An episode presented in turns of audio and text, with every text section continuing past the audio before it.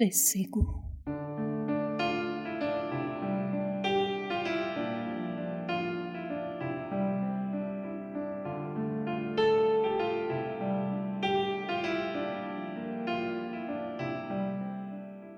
چند قدمی به او نزدیک شدم. فریاد می‌زد و کمک می‌خواست. درد امانش را بریده بود.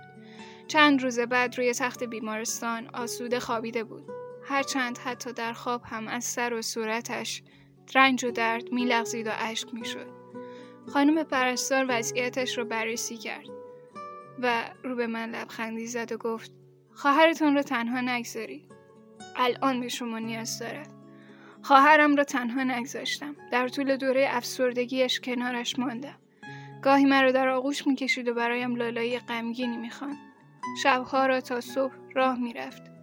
مدام دماسنج را بررسی می‌کرد. مراقب گرم و سرد شدن اتاقها.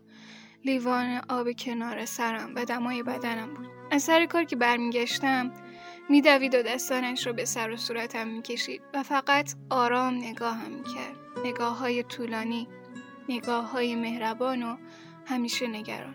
قلبش با حرف زدنم تندتر میتپید. از هر حرفم که خوشش میآمد دستم را می‌گرفت میگذاشت روی قلبش. می‌گفت حالا بگو تا قلبم توی دستت بیفته. آسمان بود و دنیایی که با من ساخته بود. خواهری بود در قد و قامت یک مادر. شاید درست همانند مادر. به گمانم تازگی ها خود مادر. ازها چای سبز دم می‌کرد و منتظرم میماند. از من درباره ارتباطاتم می‌پرسید. جو گفتم بلد نبودم و تعریف می‌کرد و از بس بلد نبود. به خنده هم میانداخت. حتی در لفظهای این چنینی الکن می‌شد. مدت زمان زیادی از آن حوادث میگذشت. شاید چند سال شاید چند قرن شاید هم اصلا رد نشده بود. حوادثی که جامعه روزگارمان را رنگی تیره پوشان رنگ تیره ای که از حجوم اندوه حسرت و فقدان پررنگ امید و آرزوها سرچشمه گرفته بود. چند سال پیش مادرمان را از دست دادیم. چند سالی که گذشت آسمان دست به خودکشی زد. باردار بود که شوهرش رهایش کرد و دورش خلوت شد. شبی بس سلومانی آبر خیابانهای غریبه شد. پشت سرش راه افتادم. از قصدش بی اطلاع بودم اما برادر بودم و نگران. به لبه پیاده رو رسیدیم.